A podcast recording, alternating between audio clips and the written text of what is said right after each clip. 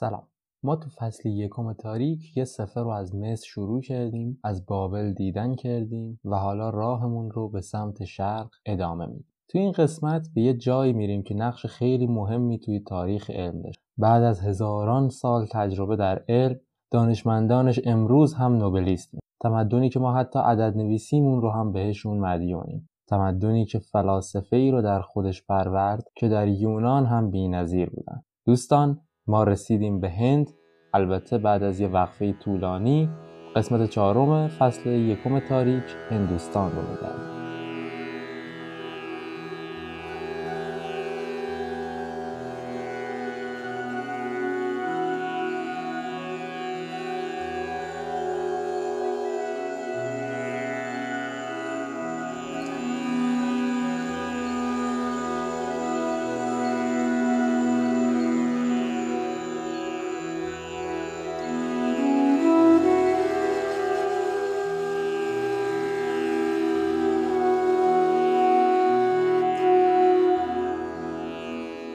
رسم هر قسمت تاریک پیش از هر چیز میریم سراغ تاریخ تمدن. اول تاریخ هند رو میگیم از سند تا جمهوری هند تا ببینیم با چه جور جایی طرفیم اما من این بار تصمیم گرفتم که مفصلتر درباره تاریخ بگم چون جای دیگه همچین چیزی ندیدم و گفتنش رو الان لازم میدم قبلا گفتیم که تمدن انسان آبکیه یعنی اولین تمدن‌های بشری کنار آبها شکل گرفتن. درست مثل مصر و میان رودان و چین شبه قاره هند هم چون جای پر آبی بود برای آدمها جذابیت زیادی داشت. هندوستان جای حاصلخیز و پر آبی است. اصلا همین اسم هندوستان از کلمه سندهو گرفته شده بود که رود بزرگ و معروفی توی هندوستان هست ایرانیا با تبدیل واژه سندهو به هندو و سپس به هندوستان یعنی سرزمین رودخانه ها این اسم رو روی تمام کشور هند گذاشتن. بعدتر زمانی که اسکندر مقدونی به ایران و هند لشکر کشید کلمه ایندیا وارد زبان یونانی شد. همینطور که مصر به توقیان سالانه نیل چین به رود زرد و میان رودان هم به دجله و فرات وابسته بود تمدنهای هندی هم به رودهای سند، ساراسواتی، گنگ و چند تا رود بزرگ دیگه وابسته بود. گفتم تمدنها چون هند مهد چند تا تمدن بزرگ هست اولین تمدنی که به هند پا گذاشت تمدن دره سند بود. تمدن دره سند رو اولین بار ماجراجوهای قرن 19 هم و بعد باستانشناسای قرن 20 کشف کردند. همزمان که آثار این تمدن‌ها کشف می‌شد تاریخ هند هم باهاش بازنویسی می‌شد. تمدن دره سند یه تمدن باستانی بود در حد و اندازه چین و مصر و میان رودان. و مثل این تمدن‌ها تمدن دره سند هم از نظر فرهنگی بسیار تا بسیار غنی بود. به طوری که یکی از کاندیداهای اختراع خط و نوشتار هم همین تمدن دره سند. هاراپا و موهنجودارو دو شهر بزرگ تمدن دره سند بودند.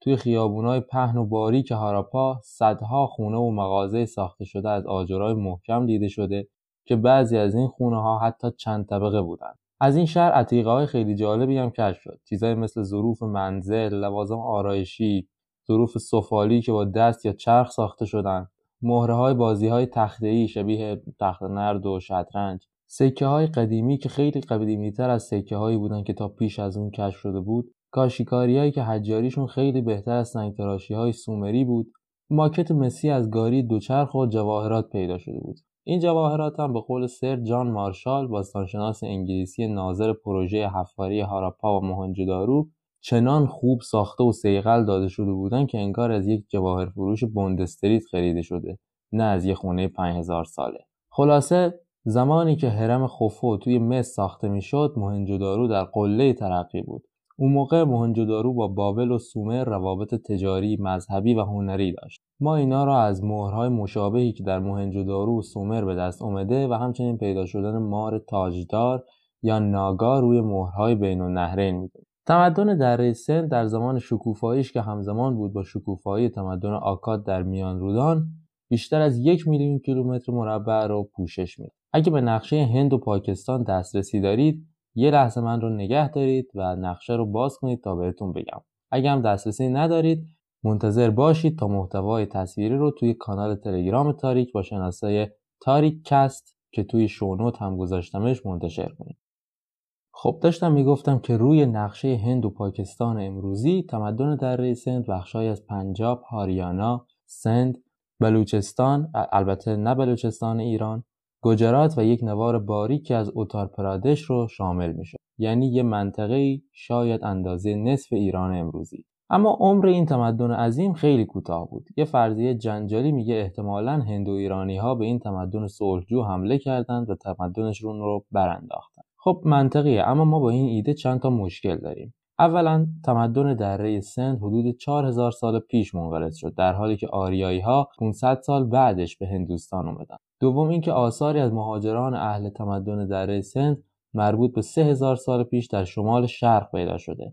بعضیشون هم به شرق فرار کردن و نزدیک خلیج خانباد در هند ساکن شده. مشکل سوم مشکلی است که زبانشناسی تاریخی با منشأ آریایی ها داره. چهارم اینکه در ریگودا اثری از حمله یا کوچ آریایی ها نیست و مشکل پنجم هم رود ساراسواتی است. ساراسواتی رود مقدسی که الان خوش شده در ریگودا به عنوان یه رود بزرگ ازش یاد شده. پس احتمالا وداها باید پیش از سالهای 1900 پیش از میلاد یعنی 3900 سال پیش نوشته شده باشند. پس بنابراین باید از مردم دره سند هم در ریگودا ذکر می‌شد که نشده. به هر حال این تمدن یه جوری از بین رفت و بعد از اون نوبت به هندو ایرانی های آریایی رسید که صاحب سرزمین پرآب بشه. با ساکن شدن آریایی ها در هند اولین دوره از تاریخ هند آریایی دوره ودایی هست که در اون وداها سروده شدن. وداها سرودهای دینی بودند که اول یعنی قبل از ابداع خط سانسکریت سینه به سینه و دهن به دهن حفظ میشن برای ما که خوندن نوشتن بلدیم خیلی جالبه که چطور این متنهای طولانی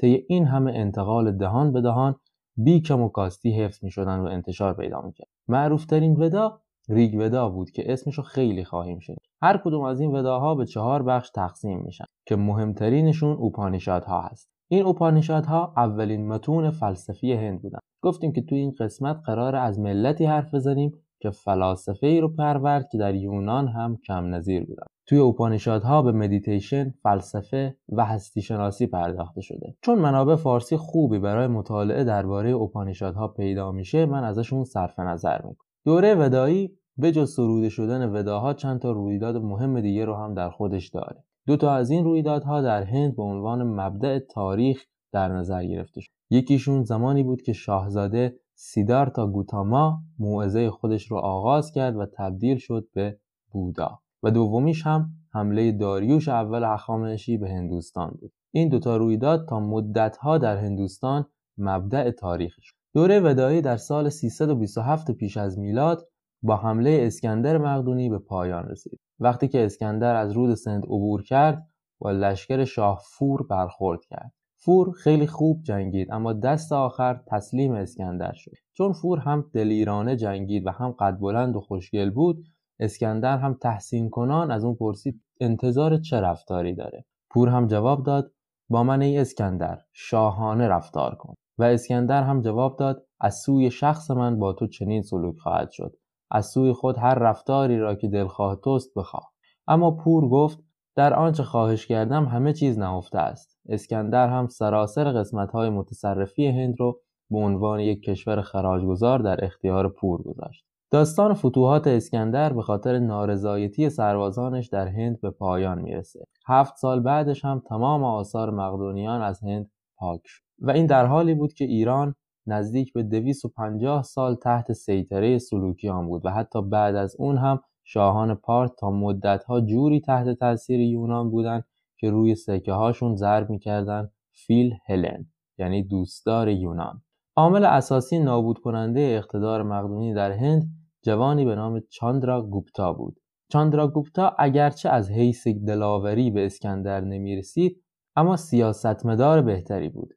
چاندرا گوپتا سلسله ماوریان رو تأسیس کرد. شاه فیلسوف آشوکا از جانشینان همین چاندرا گوپتا بود که من زیاد دربارش پرحرفی نمی کنم ولی به عنوان یک سرنخ برای مطالعه توصیه می کنم. مهابهاراته که طولانی ترین اثر حماسی دنیاست در زمان همین ماوریان سروده شد. بعد از ماوریان نوبت به سلسله گوپتا رسید. دوره گوپتا به عصر طلایی هند مشهور شد. از گوپتا و دورانهای بعدیش هم گذر می‌کنیم و می‌رسیم به دوران اسلامی هند. دوران اسلامی هند از سال 1206 میلادی یا 585 هجری شمسی تا حدود سه قرن یعنی زمان حمله مغولان به هند. این جاهایی که داریم سریع ازش عبور می‌کنیم غمانگیزترین دورهای تاریخ هند هستن. مردم هند هر بار فوج فوج خونشون ریخته میشه و زیر بار جور و ستم له میشه. البته که لابلای این ایام بعد دوران شکوهمندی مثل پادشاهی اکبر هم هست. اما در کل این چند صفحه آخر تاریخ هندوستان عجیب بوی خون میده. اوضاع زمانی که انگلیسی ها به هند میان حتی بدتر هم میشه. جلوی چشم مردمی که از فقر و گرسنگی بچه هاشون رو هم میفروختن ثروت های عظیم هند تاراج می‌شد و می‌رفت به ممالک مترقیه. دستمزد کارگر هندی به اندازه پایین بود که عملا هیچ فرقی با برده نداشتن. با مبارزه آری از خشونتی که گاندی با دست خالی علیه قدرت بریتانیایی کبیر راه انداخت اگرچه هند مستقل شد اما فلاکت از کشور بیرون نرفت که نرفت. وضعیتی که حتی آدم معدبی مثل گاندی هم ازش به عنوان یه تپه گوه یاد می حتی امروز شاید بدتر از 80 سال پیش هم شده. همین چند ماه پیش بود که کرونا توی هندوستان هر روز هزاران کشته می‌داد. این فقر و فلاکت اولین چیزی بود که گاندی سودای جنگ باهاش رو داشت. اما ظاهرا هیچ توفیقی به دست نیام حتی در سختترین ایام هم کله هندی ها مثل ساعت کار می‌کرد. در سختترین دوران استعمار هم دانشمندان هندوستان جایزه نوبل رو برنده می‌شد. در همین روزهای فقر هندوستان نوابقی مثل رامانوجا بوز و چاندراسخار رو به بشریت تقدیم کرد.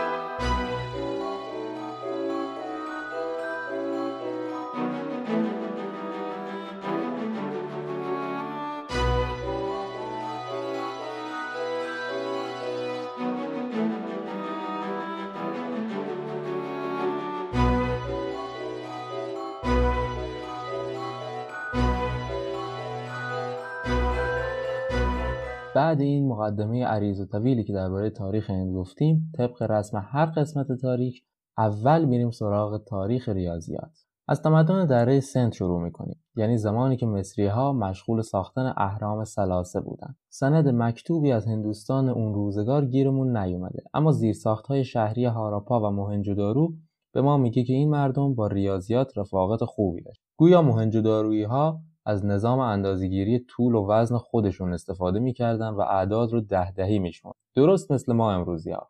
بعد از تمدن دره سنت یعنی در دوره ودایی هم یه ایراد بزرگ داشتیم. هند و ایرانی های نوپا خطی برای نوشتن نداشتن و سینه به سینه دانش رو منتقل می‌کردن. به هر حال در وداها که گفتیم متون دینی باستانی و بسیار مهمی بودن از اعداد بزرگ و شمارش ده دهی گفته شده. مثل مصری ها هندوها هم برای اندازهگیری از تناب استفاده می‌کردن. عین متر خیاطی. توی وداها دستورالعمل ساخت ودی که یه جور منقل برای قربانی کردن هست در بخشهایی به نام سولبا سوترا شرح داده شد. سولبا یعنی تناب یا ریسمان و سوترا هم متون کوتاهی بودن که یادسپاری وداها رو راحت تر می‌کرد. در کل سولبا سوترا به معنی قواعد تناب هست. توی یکی از این سولبا سوتراها به این سوال که چطور با یه دونه تناب بفهمیم که یه زاویه قائمه هست یا نه پاسخ داده میشه. کسی که با قضیه فیثاغورس آشنایی داشته باشه می‌دونه که بین اضلاع مثلث قائم و زاویه یه رابطه ای هست. اما سه هزار سال قبل چی؟ سولبا سوترای ما چند تا مجموعه ستایی از اعداد رو ذکر می‌کنه و میگه اگه اعداد مثلث ما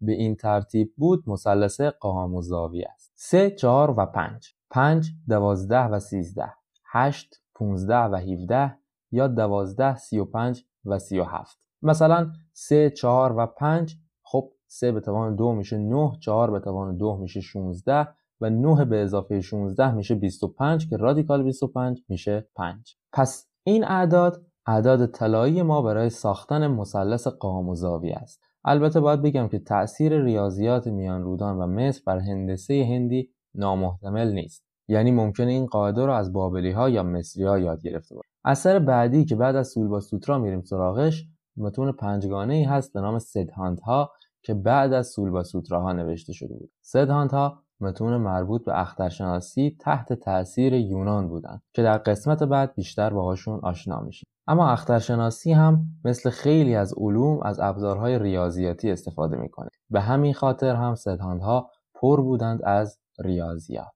اگرچه سدهاندها تحت تأثیر یونان بودند اما اطلاعات توی این کتاب ها یه شکل و فرم دیگه ای داشت. در واقع هندیزی شده بودند. مثلا مثلثات بطلمیوسی جداولی رو تهیه کرده بود که رابطه بین وتر دایره و زاویه‌ای که این وتر با مرکز دایره می‌سازه رو محاسبه کرده بود. درست مثل جداول بابلی قسمت سوم.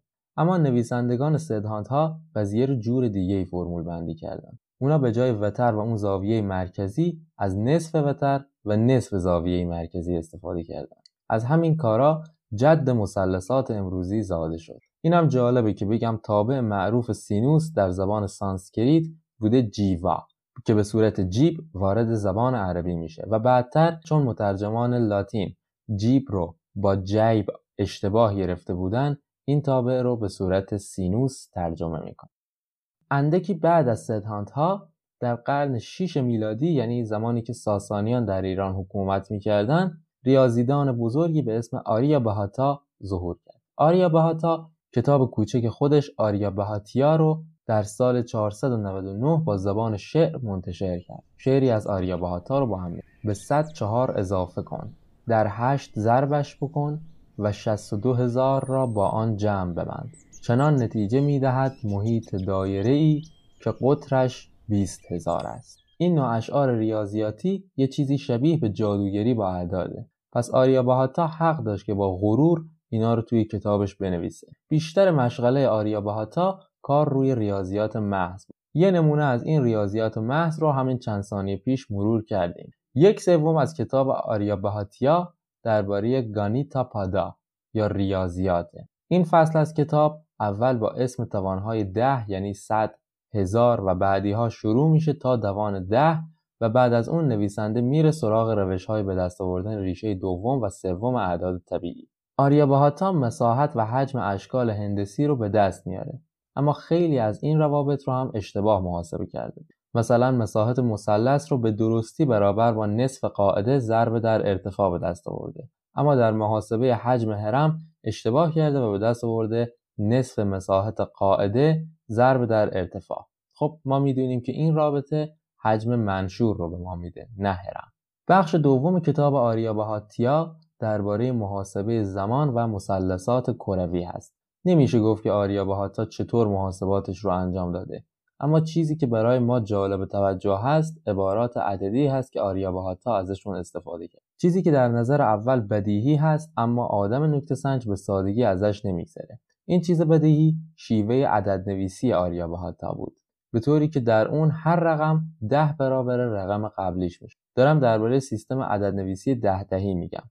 اینطور به نظر می‌رسه که عدد نویسی هندی روندی مشابه با عدد نویسی یونانی داشته. توی سنگ نوشته های مهنجودارو خطهای عمودی نشانگر اعداد بودند اما در قرن سوم پیش از میلاد یعنی در زمان آشوکا شاه فیلسوف که توی مقدمه اشاره بهش شد هندوستان از عدد نویسی استفاده می‌کرد که مشابه عدد نویسی هرودیانیک یونانی بود. عدد نویسی هرودیانیک که بعدا توی سریال یونان مفصل دربارش حرف می‌زنیم یه نوع عدد نویسی بود که یونانی ها ازش استفاده می‌کردند و اگرچه ده دهی بود اما حروف درش تکرار می‌شد. مثلا برای نوشتن عدد چهار مجبور بودن چهار بار بنویسن یک. این سیستم عدد نویسی که گفتیم توی هند جزوی از دبیره خروشتی بود. بعد از خروشتی دبیره و عدد نویسی که رواج پیدا کرد خط براهمی بود. از خط براهمی تا نوشتار جدید برای عدد نویسی که خود ما هم ازش استفاده می کنیم دو قدم بیشتر باقی نمونده. قدم اول اینکه از سیستمی استفاده بشه که موقعیت ارقام اهمیت داشته باشه یعنی درست برعکس چیزی که در قدیم رایج بود و به جای مکان نشانه ها خود نشانه ها مهم بودن. دقت کنید که یک خط صاف هر جای عدد باشه به معنی یکه. ولی مکان یک برای ما امروزی ها خیلی اهمیت داره. این توسعه عدد نویسی احتمالا حاصل کار خود هندی ها بود ولی یه احتمال دیگه هم هست و اون اینه که هندی ها این کار رو از همسایه های غربیشون یعنی ایرانی ها یاد گرفته بود قدم دوم برای رسیدن به این سیستم عدد نویسی امروزی استفاده از نشانه ای برای عدد صفر. تاریخ صفر یه تاریخ پیچیده و عجیب غریبه. احتمالش هست که هندی ها اصلا مخترع نماد صفر نبوده باشن.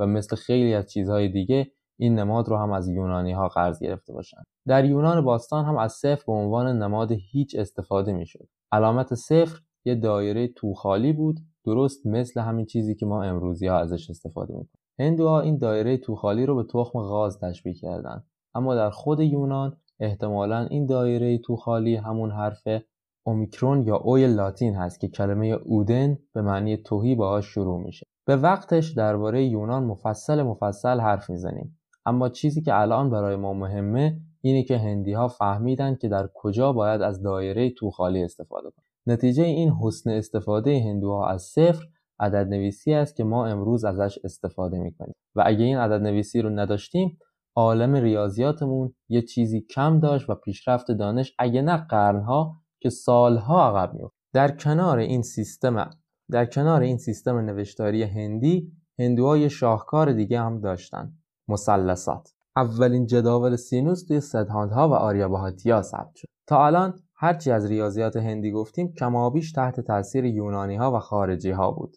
این چند دقیقه باقی مونده رو از ریاضیات هندی میگم. مطلقا هندی. ولی اینجا گاه شماری موی دماغ ماست. یعنی ما مطمئن نیستیم که هر سند مال کدوم دوره هست و چقدر قدمت داره. مثلا درباره قدمت متن بخشالی که یه متن ریاضیاتی مهم هست یه عده میگن مال قرن دوم یا سومه یه عده میگن مال قرن ششمه یه عده میگن که در قرن هشتم یا نهم نوشته شده و حتی مورد داریم که کلا ذکر کرده این متن ریشه هندی نداره. یا اینکه ما میگیم آریا باهاتا حدودا سال 500 بعد از میلاد زندگی می‌کرده ولی اینجا هم مشکل اینه که ما دو تا آریا باهاتا داشتیم که کار جفتشون هم ریاضی بوده. ما نمی‌تونیم با قطعیت کارهای این آریا باهاتا رو از هم تفکیک کنیم. مطالعه تاریخ ریاضی هند یه مشکل اساسی دیگه هم داره. ریاضیدانان هندو برخلاف یونانی ها خیلی از کارهای پیشینیانشون استفاده نمی‌کرد مثل براهماگوپتا که یک قرن بعد از آریابهاتایی که در شرق هند بود در نواحی مرکزی هندوستان زندگی می‌کرد. کارهای براهماگوپتا و آریابهاتا اشتراکات کمی با هم داشتند در حالی که آریابهاتا از مقدار 62830 تقسیم بر 20000 برای عدد پی استفاده می‌کرد براهماگوپتا برای عدد پی دو تا مقدار در نظر گرفته بود. یکی مقدار عملی پی که برابر با 3 بود و یکی مقدار به اصطلاح مرتب و شسته رفته پی بود که برابر با رادیکال 10 میشه براهماگوپتا دستاوردهای با ارزشی داشت. دستاوردهایی مثل محاسبه مقدار درست حجم و مساحت اشکال هندسی یعنی همونایی که آریابهاتا یکی در میون توشون اشتباه کرد. در همین مورد شاید یکی از درخشانترین کارهای براهماگوپتا تعمیم دادن فرمول هرون هست. ساده و خلاصه بگم که فرمول هرون رابطه ای هست که با اون تنها با داشتن ازلا و مثلث میشه مساحتش رو حساب کرد. با این تعمیم براهماگوپتا که به فرمول براهماگوپتا هم معروف شد می‌شد مساحت چهار های محاطی رو حالا می‌خواد مربع و مستطیل باشه یا یه چهار ضلعی محاطی نامنتظم باشه رو حساب استفاده نظاممند از اعداد منفی و صفر برای اولین بار در آثار براهماگوپتا دیده شده. مقادیر منفی را قبلا در قضایای هندسی یونانی ها دیده بودیم اما هندی ها اولین کسایی بودند که از اعداد مثبت و منفی استفاده کرد باز هم یونانی ها و دیگران با مفهوم هیچ آشنا بودند ولی هیچ جای دنیا هیچی رو عدد در نظر نمی گرفتن. هندی ها این کار رو کردند و ما الان عدد صفر داریم. براهماگوپتا در جبر یه ستاره بود. مثبت در منفی و منفی در مثبت رو یه جورایی براهماگوپتا برامون پیدا کرد. براهماگوپتا میگه مثبت تقسیم بر مثبت یا منفی تقسیم بر منفی مثبت است. صفر تقسیم بر صفر هیچ است. مثبت تقسیم بر منفی منفی است. منفی تقسیم بر مثبت هم منفی است. مثبت یا منفی تقسیم بر صفر کسری را حاصل می شود که مخرجش را پاسخگو نیست. این کار براهماگوپتا یه چیزی کم داشت نه؟ چون عدد تقسیم بر صفر به بینهایت میل می‌کنه. کسی که این کمبود رو حل کرد چند قرن بعد یعنی در قرن دوازدهم ظهور کرد. باسکارا. باسکارا توی کتابش این قضیه رو مطرح می‌کنه فرض. صورت مساوی با سه. مخرج مساوی با صفر. حکم. کسر سه صفرم که مخرجش صفر است عبارتی است که اندازه اش بینهایت است. معروفترین اثر این باسکارا لیلاواتی بود. باسکارا اسم این کتاب رو از اسم دخترش گرفته. یه قصه ای هست که میگه دختر باسکارا هیچ وقت ازدواج نکرد. چون طبق پیشگویی پدر ستاره شناسش او فقط می‌تونست در روز و ساعت به خصوصی ازدواج کنه. زمانی که دختر برای چک کردن ساعت ازدواجش به ساعت آبی نگاه می‌کنه یکی از مرواریدهای روسریش کنده میشه و توی ساعت میافته. مروارید راه آب رو می‌گیره زمان میگذره و ساعت آبی فرارسیدن ساعت موعود رو نشون نمید اینجوری میمونه که دختر تنها و بیار مجبور به ادامه زندگی میشه. برای تسلی خاطر این دختر غصه دار پدر اسمش رو روی کتاب جدیدش می‌ذاره. لیلاواتی اما در میان تمام شاهکارهای باسکارا چیزی که بیش از همه توی چشم می‌زنه اینی که باسکارا نیم هزار پیش از نیوتون و لایبنیتز روی حساب دیفرانسیل و انتگرال کار می‌کرد. باسکارا برای کارهای نجومی به این ابزار ریاضیاتی نیاز داشت. پس او یکی از پیشگامان حسابان بود. در اوایل قرن چهاردهم در کرانه های جنوب غربی هند ریاضیدانانی ظهور کردند که ما امروز به اسم مکتب کرالس میشناسیمشون. این گروه کارش رو با رهبری مادهاوا شروع کرد. مادهاوا بیشتر برای بست سری های توانی برای سینوس و کوسینوس شناخته میشه. چیزی که قبلتر ما توی تاریخ علم فکر می‌کردیم کار نیوتون و لایبنیتزه. مادهاوا عدد پی رو تا 11 رقم اعشار درست محاسبه کرده بود. مادهاوا هم مثل خیلی از دانشمندان، ریاضیدانان و فلاسفه هند به این خاطر که از او اسناد و نوشته های زیادی در دست نیست ناشناس یا کمشناسه. بعد از مادهاوا و تیمش تا چند قرن چیز خاصی از هند بیرون نمیاد. این چند قرن همون چند قرنی هست که هند خون گریه می‌کرد و صدای زجه مردمش کل شبه قاره رو گرفته بود. اما بعدا زمانی که به دوران معاصر برسیم حتما از رامانوجان، چندراسخار و بوز و آژانس فضایی هند مفصل حرف می‌زنیم و اپیزودهایی درباره هند جدید هم خواهیم داشت.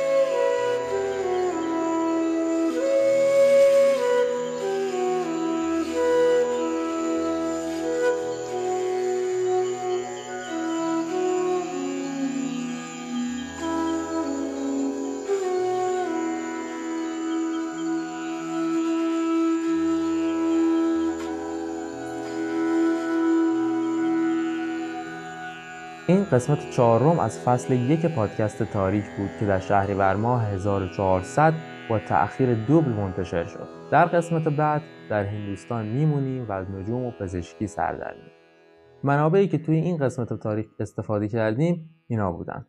تاریخ تمدن اثر ویل و آریل دورانت The Cambridge History of Science جلد اول A History of Mathematics اثر اوتا مرزباخ و کارل بویر دوباره A History of Mathematics, An Introduction اثر ویکتور کاتس A Concise History of Science in India نوشته بوز Lost Discoveries The Ancient Roots of Modern Science from the Babylonian to the Maya اثر دیک ترسی یک مقاله در سایت ثاتکو به اسم The Indus Valley Civilization Hindu Achievement in Exact Science A Study in History of Scientific Development اثر کومار سرکار. من میلاد هستم و این پادکست رو با عشق می‌سازم تا هم در کنارش یاد بگیرم و هم داستان پرپیچ و خم علم رو با شما شریکم. پس اگه حس خوبی به این پادکست دارید این حس رو با کسایی که دوستشون دارید شریک بشید. تا قسمت بعد خدا نگهدار.